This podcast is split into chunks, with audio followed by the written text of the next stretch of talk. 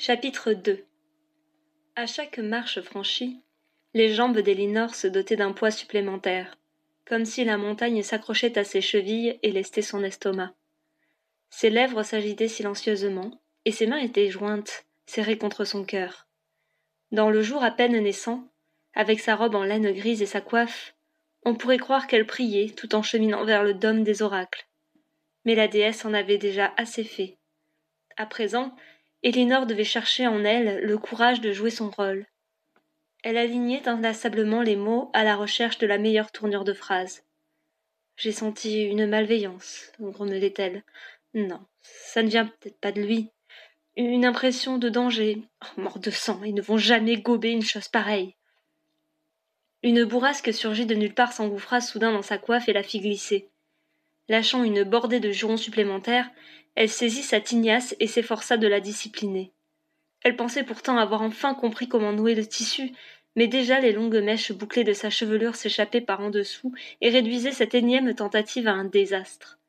Il fallait se rendre à l'évidence. Elinor savait se battre au couteau et s'orienter avec les étoiles, elle connaissait un millier d'airs populaires, pouvait parler avec l'accent d'à peu près tous les coins des terres conquises, mais elle ne valait rien en tant qu'oracle. Un rire étouffé par le brouillard décupla son énervement. L'espace d'un instant, elle envisagea de laisser le vent emporter ce ridicule bout d'étoffe. Finalement, elle raffermit sa prise et noua les liens sous son menton en serrant si fort que les larmes lui montèrent aux yeux. Les coutures craquèrent, déjà éprouvées par le volume qu'elles étaient censées contenir, mais tinrent bon, et Elinor put reprendre bravement son ascension. Le dôme apparut bientôt dans la lumière timide du jour naissant, baigné par la brume. Tout autour, les buttes embroussaillées et les rochers couverts de givre scintillaient. Quelques silhouettes s'agitaient devant l'entrée et s'échangeaient des saluts joyeux. Arrivée sur le seuil, Elinor hésita. Une quinzaine d'oracles s'étaient déjà installés dans la vaste pièce baignée par les odeurs de résine et de parchemin. Des lampes à huile pendaient le long de longues chaînes à intervalles réguliers. Les anciens s'étaient appropriés les bancs les plus proches de la cheminée, et les jeunes se disputaient les places du fond. Au début, elle avait tenté de se rapprocher de ces derniers, mais ils la laissaient volontairement à l'écart de leur petit cercle pieux. Elle avait lentement dérivé d'un banc à l'autre, pour finalement s'installer le plus près possible de la sortie. C'était une place sujette au courant d'air, mais elle s'y sentait à peu près bien. Bon, tu avances La jeune femme sursauta.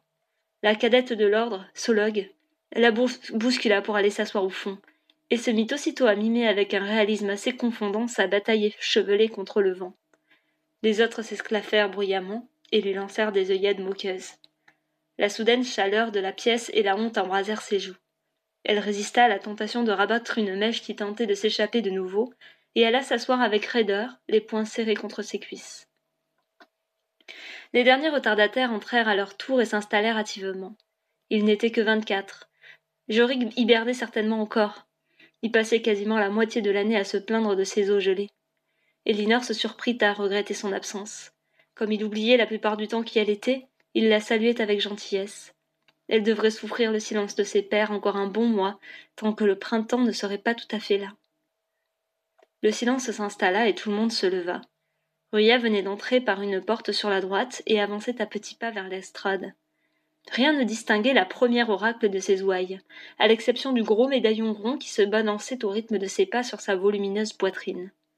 Elle se hissa dans le fauteuil devant son bureau, vérifia le contenu de son encrier et choisit une plume bien taillée.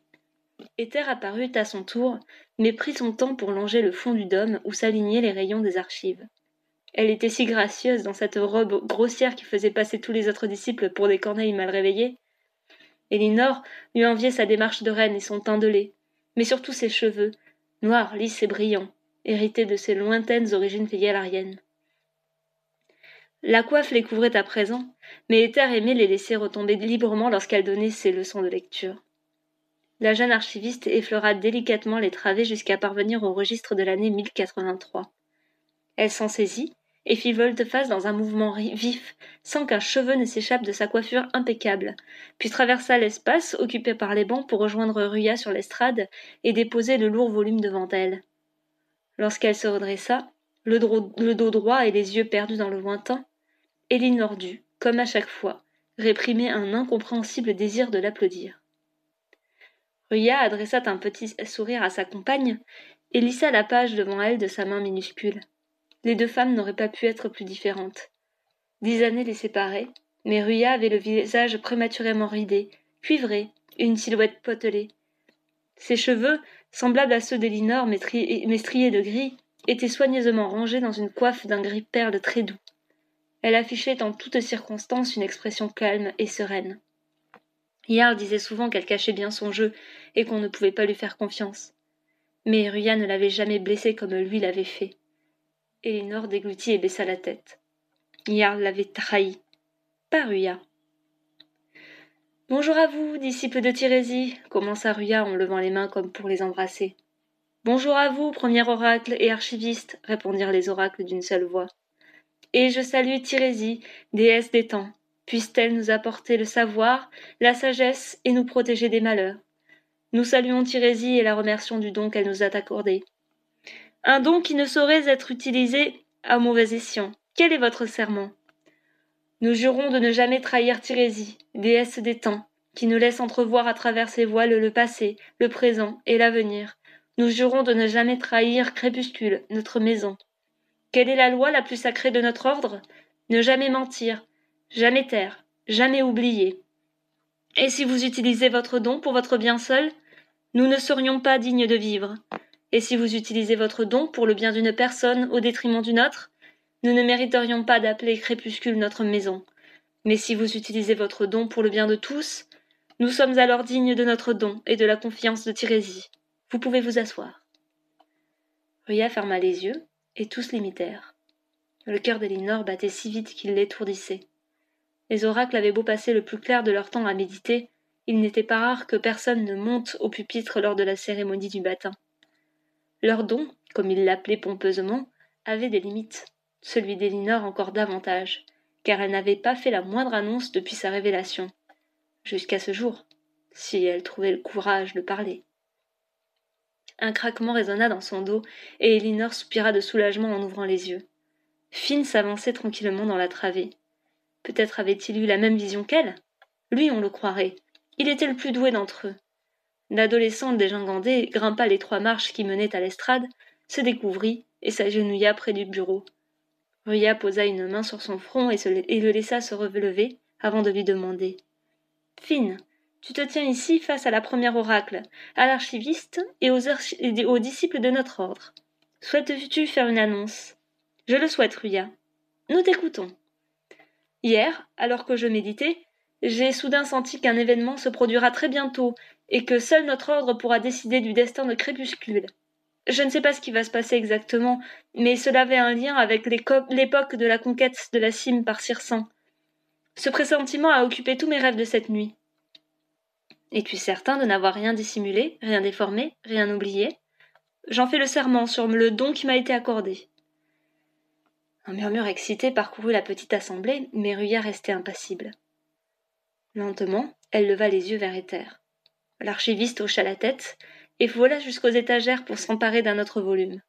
Elle en tourna délicatement les pages jusqu'à retrouver le bon passage, que Ria lut lentement. Cinquième jour de printemps, année 1048.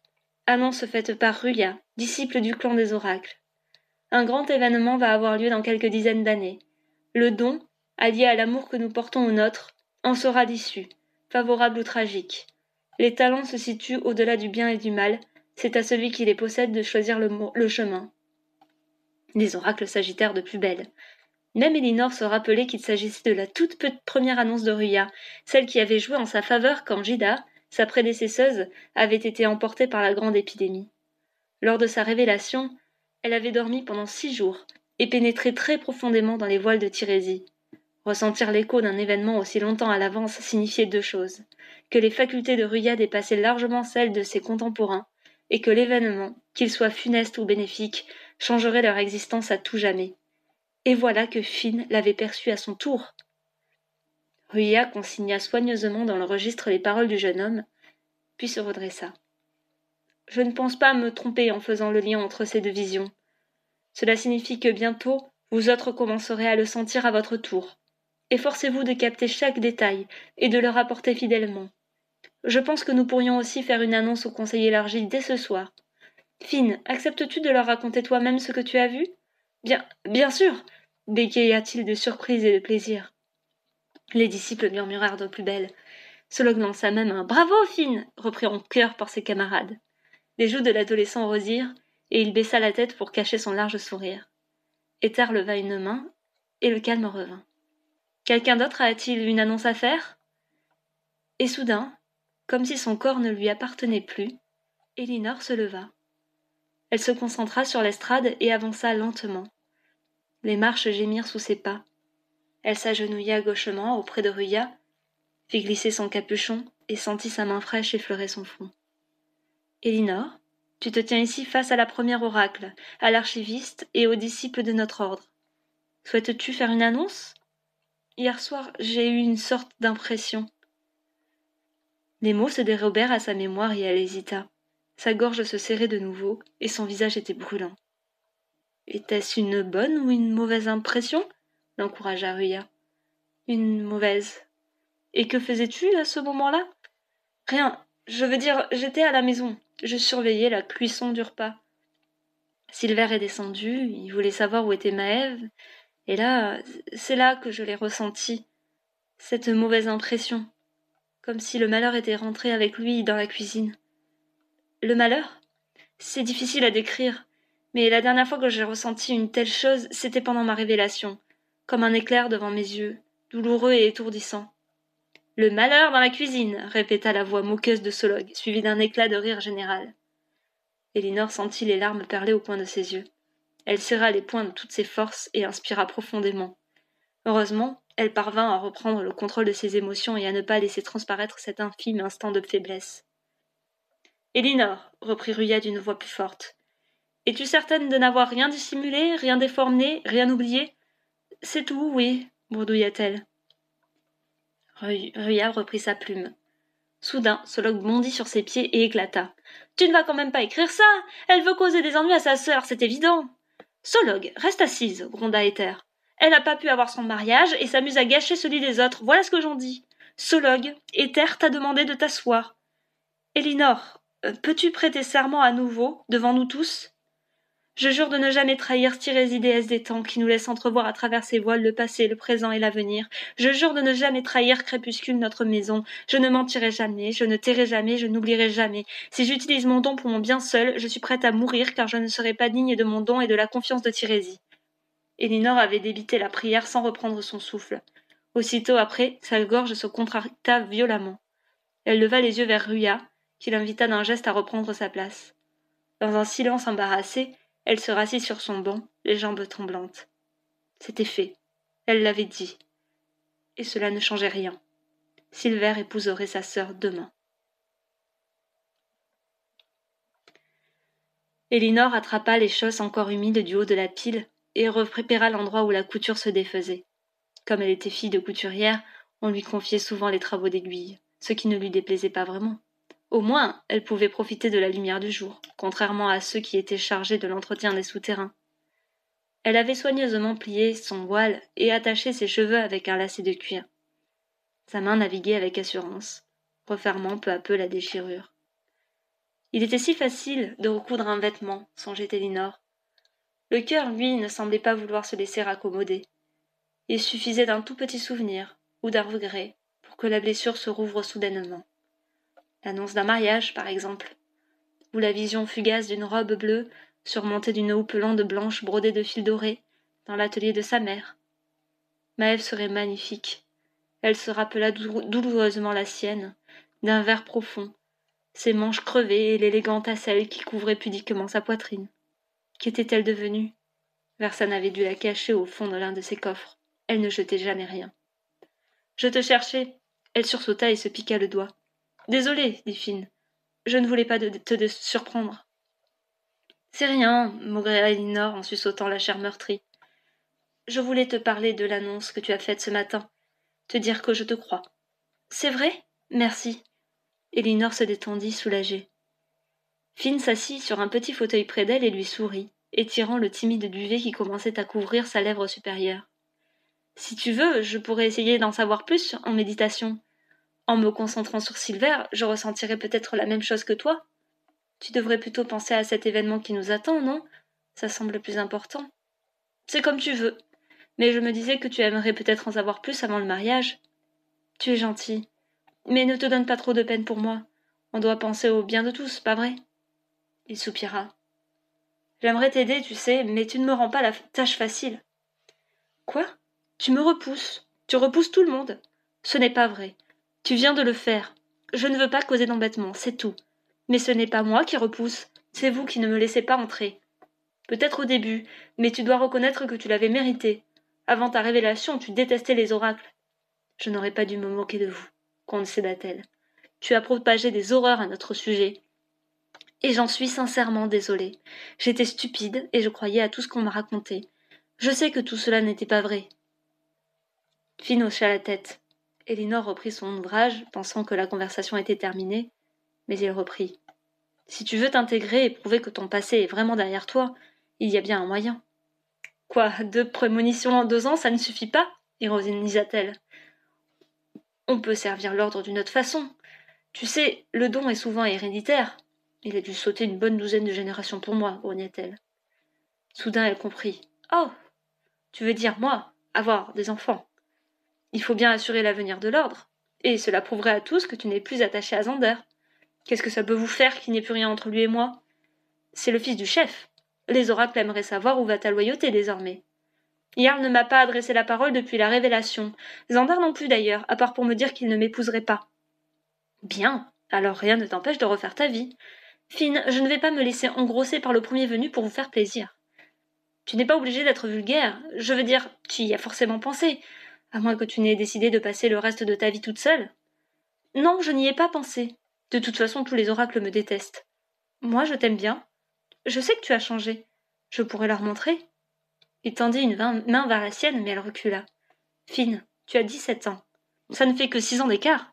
Tu n'es qu'un gamin. Cette fois, il détourna la tête, les yeux soudain flous. Elle se mordit la lèvre. Si quelqu'un apprenait qu'elle venait de le rejeter. Elle se fit violence et posa une main amicale sur son bras. Ce que je veux dire, c'est que tu es trop jeune pour être père. Il te reste bien des choses à vivre avant cela.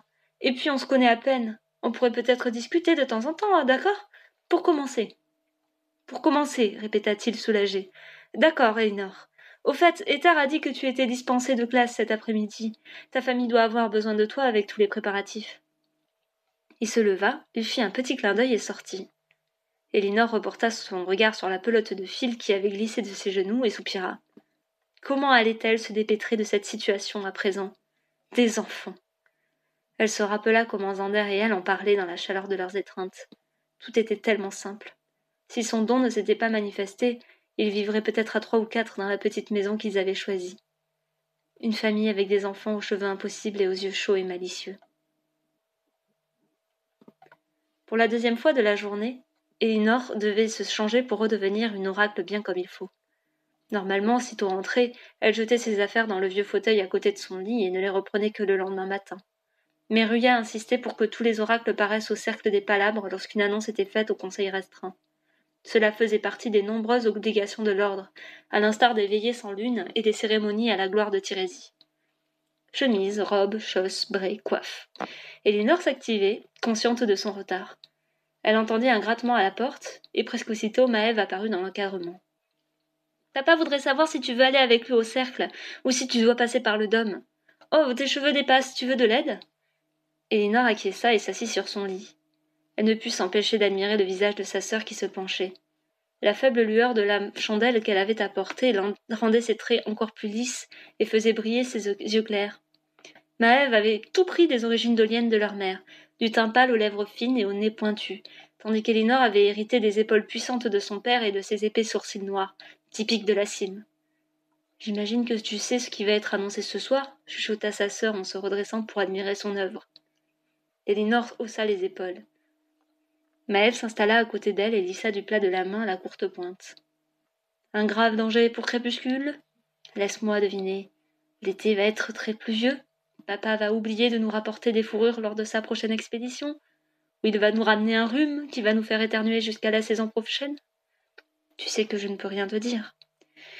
Ou alors, mon mariage doit être annulé car il risque de causer un péril immense à notre communauté. Elinor comprit enfin pourquoi Maëve avait pris la peine de monter la voir, et pourquoi elle semblait à présent déterminée à effacer tous les plis de son lit. Elle retint la main de sa sœur et la dévisagea. Plus que jamais, elle éprouva l'envie de raconter ce qu'elle avait ressenti à propos de Silver. Non, répondit-elle enfin. Non, ce n'est pas ça. Non, répéta Maëve soulagée. Si tu me le dis, c'est que c'est vrai. Elle se releva aussitôt. Papa t'attend bas. Et. Merci. Ils enfilèrent des capes et des gants, et Nice attrapa une lanterne pour éclairer le chemin. La maison se situait en contrebas du village, à l'opposé du dôme et du cercle des, des palabres. Ils s'engagèrent en silence dans les ruelles humides et sombres. Ça va, ma fille? Ça va, répondit-elle doucement. Tu manques à Verdandi, tu sais. Tu pourrais venir le voir quelquefois. Il me manque aussi. Mais je n'ai pas vraiment le temps, mentit-elle. Nils se renfrogna légèrement. et pouvait presque sentir le fossé qui se creusait entre eux un peu plus chaque jour.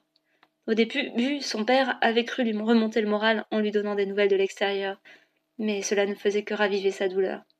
À quoi lui servait de savoir que Nolan et Joya s'étaient mariés, que les Vanna attendaient un troisième enfant, ou que le chien d'Aziz était mort Il s'avait senti qu'il la blessait encore davantage, et s'était enfoncé dans un silence embarrassé. Les mots étaient tout ce qu'il connaissait. Si elle n'en voulait pas, que pouvait-il offrir d'autre? Mais ce soir-là, dans l'obscurité, Elinor sentit sa gêne s'effilocher. Elle avait une idée. Papa, te rappelles-tu comment maman a été accueillie lorsqu'elle est arrivée avec toi, à crépuscule? Il prit le temps de réfléchir avant de répondre. Je crois bien, oui. Elle était très affaiblie par le voyage, alors au début elle n'a pas vu grand monde à part Gida. Tu te rappelles d'elle? Bien sûr. Elle venait souvent C'est arrivé quelquefois, oui. Elle voulait savoir comment Versane se remettait. Elle a même organisé une petite cérémonie de bienvenue. On n'a pas fait tout ça pour Alvar ou Brailly. C'était des Sinois, comme nous. Judas voulait que ta mère se sente chez elle. Sa vie à Dole était très différente de l'existence que nous menons ici. Ça n'a pas été facile pour elle au début. Et Silver? Quoi, Silver? Pas de cérémonie non plus? Et il ne vient pas de la cime? Non, tu as raison. Mais je te rappelle qu'à son arrivée, Ruya et Yarl avaient succédé depuis belle à Gida. Ils n'ont pas la même manière de diriger le village ou l'ordre. Elinor acquiesça, pensive. Gida, l'ancienne première oracle, était également chef de crépuscule. Peut-être voulait-elle s'assurer en personne que Versane ne représentait aucun danger pour le village? Elle tenta de se rappeler si elle avait déjà vu Ruya s'adresser à Silver, mais aucun souvenir ne fit surface. Silver ne m'a jamais dit d'où il venait, reprit-elle d'un ton neutre. À moi non plus. Mais en juger les cicatrices dont il était couvert en arrivant, je gage qu'il se sent bien mieux ici. Pauvre garçon. Elle n'osa pas poursuivre. De toute façon, ils étaient presque arrivés. Le cercle des palabres était une grande bastisse aux fenêtres toutes illuminées dans la nuit. Les portes étaient restées ouvertes malgré le froid, et on entendait déjà la rumeur des conversations. Nils fut accueilli par une vague de saluts chaleureux. Elinor baissa la tête pour éviter les regards. Elle se cogna à une silhouette trapue et hirsute, et une voix familière s'exclama. Fais attention, toi. Ah. Elinor. Le regard de Jarl était glacial. Nils n'avait rien remarqué et s'approchait déjà de la table où siégeait le conseil restreint. Si tu allais rejoindre les tiens, reprit le chef du même ton menaçant en désignant une rangée de bancs où les silhouettes déplumées des oracles avaient pris place. Elinor s'exécuta sans discuter et se faufila jusqu'à une place libre. Alors, trop bien pour nous. Tu préférais rester avec tes anciens amis siffla Solog. Tais-toi, lui intima sèchement fine. La petite peste pâlit et se mordit la lèvre. L'adolescent adressa un petit clin d'œil à Elinor, qui se força à lui sourire avant de reporter son attention sur les membres du conseil élargi. Avec un pincement au cœur, elle vit son père s'exclamer après un mot de Zander. Le jeune homme, installé en bout de table, discutait joyeusement en agitant sa coupe. Ask et les deux enfants, s'étaient réfugiés à ses pieds et jouaient tranquillement aux osselets. Balder, le forgeron, exhibait ses énormes bras couverts de minuscules cicatrices, et Ymir l'écoutait poliment, la main posée sur son précieux registre du trésor. Il y avait aussi Hélé, qui représentait les cultivateurs, Tyr et Ira, les deux autres artisans, Sigurd le guérisseur, Evor l'intendance, l'intendante, Nourlog la chasseresse, et enfin Christina et Lars, les aînés. Ether et Ruya vinrent s'asseoir près d'eux, et Jarl posa ses deux mains sur la table. Les conversations se délitèrent, les enfants se hissèrent sur le banc, Et quand tous se furent interrompus, le chef parla de sa voix puissante et rauque. Mes amis, l'ordre des oracles a convoqué le conseil élargi pour faire une annonce.